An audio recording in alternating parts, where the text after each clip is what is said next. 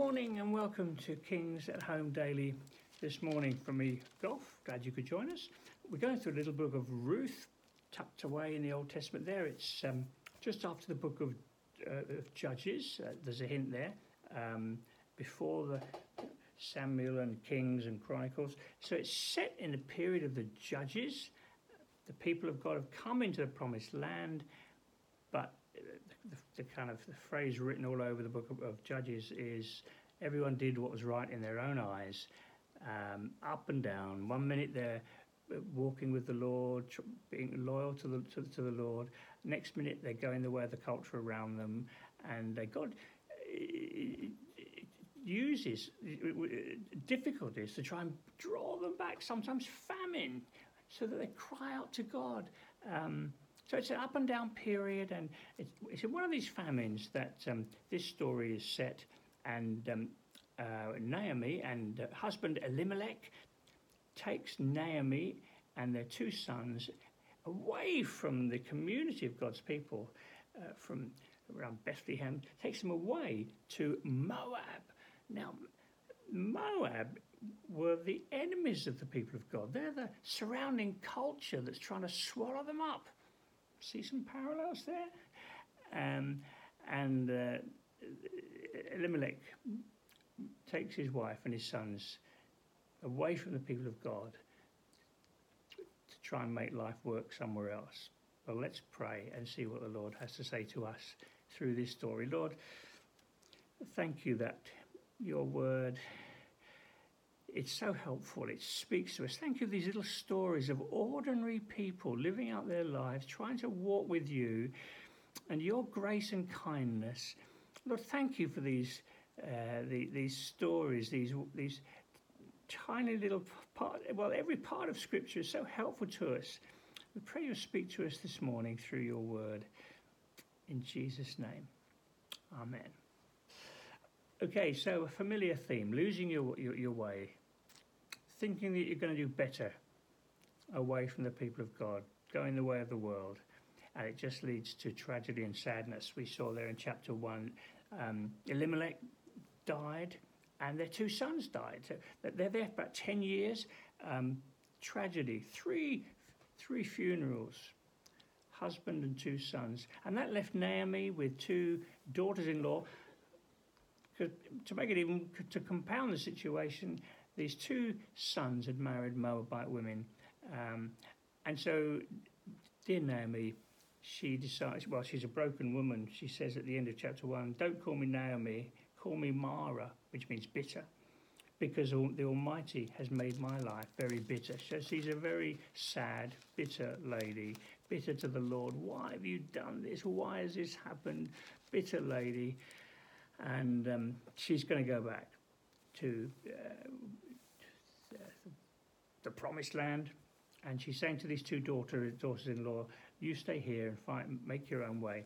But uh, Ruth, Moabite woman, she comes out and says some beautiful things. God's obviously working in her life. And she says, I'm going where you're going. Your God will be my God. Um, and so on. Lovely expression. She'd seen something in this, in, uh, in I guess, in their faith. And um, she was going to stick with, with her. So um, they come back to Bethlehem. There's now um, the famine's over. There's there's, there's, there's a harvest, and um, Naomi sends Ruth out to glean in the harvest. And we were reading last week about Boaz, a relative of theirs. Uh, he owns the land that where they're settling, and um, he allows this uh, foreigner Moabite woman to glean around the harvest. And there's something lovely about this. You know, they're, they're received, they're well received by the community of the people of God. I love that. Outsiders could have they, they could have been despised. A Moabite woman, who are you? Go away. But the community of the people of God, the community of God's people, welcome this outsider. The theme of redemption is really strong in this book. And uh, it's part of the theme of redemption, isn't it? That the, the, the community of God's people receives, welcomes people in the name of the Lord. look what Boaz Boaz says. Um, the Lord bless you, chapter two. The Lord richly reward you. Um, the, the, God of Israel, under whose wings you come to take refuge. Um, he's, the Lord, there's this, there's a blessing, there's a receiving of outsiders. God make us like that in the redemptive purposes of God. Um, okay, so uh, that's where we got to last week, and she's been gleaning around the edge of the of, of the harvest, and she's been well received. She's taking um, food home to Naomi. We come to chapter three. One day, Ruth's mother in law Naomi said to her, My daughter, I must find a home for you where you'll be well provided for. Lovely verse. Home, that word really means rest. And what she's, what she's saying, I, I must find a place where you are going to be provided for and safe and secure for the rest of your days. What an, another wonderful picture of redemption, of what the Lord has for us. This, or little ordinary people in the hands of a mighty God. It's what this book's all about. I must find a home for you, a rest for you. Now, when I say rest, you'll think straight away of Hebrews 5, won't you? Let's have a look. Let's go to Hebrews. Um, Hebrews ch- chapter 5, and you'll recognize these words when we get there. Goodness me, I should have put. Where are we? Let's Where's Hebrews? It's, here it is, Hebrews chapter 5. Are you ready?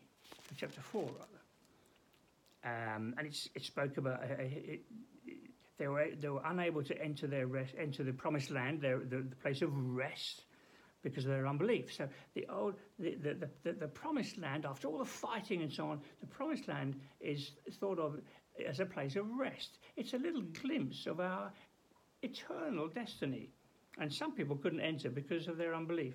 Therefore, since a promise of entering his rest still stands, let's be careful that none of you fall, fallen short of it. So the writer of the Hebrews is saying there's a place of rest for the people of God, entering into all that God has for us, resting from our own efforts. That's what the writer to the Hebrews is going to be saying. Not striving anymore, trying to with your own life in your own hands, striving to make it work. There's a place of rest for the people of God, a place of provision. That's, that's what, and, and it's the same word. My daughter, I must find a, a home, a place of rest for you. Are you, are you living in that, in that sense of the rest of God, God's provision for you, God's kindness for you?